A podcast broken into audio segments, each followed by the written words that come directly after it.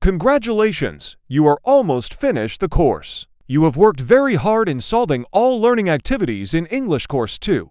Great job! During this week, you will be evaluated through his final reading comprehension. We suggest to read the instructions. Download the document and try to solve the activities and send back the document on platform. With the name, task resolution of a reading comprehension. Good luck!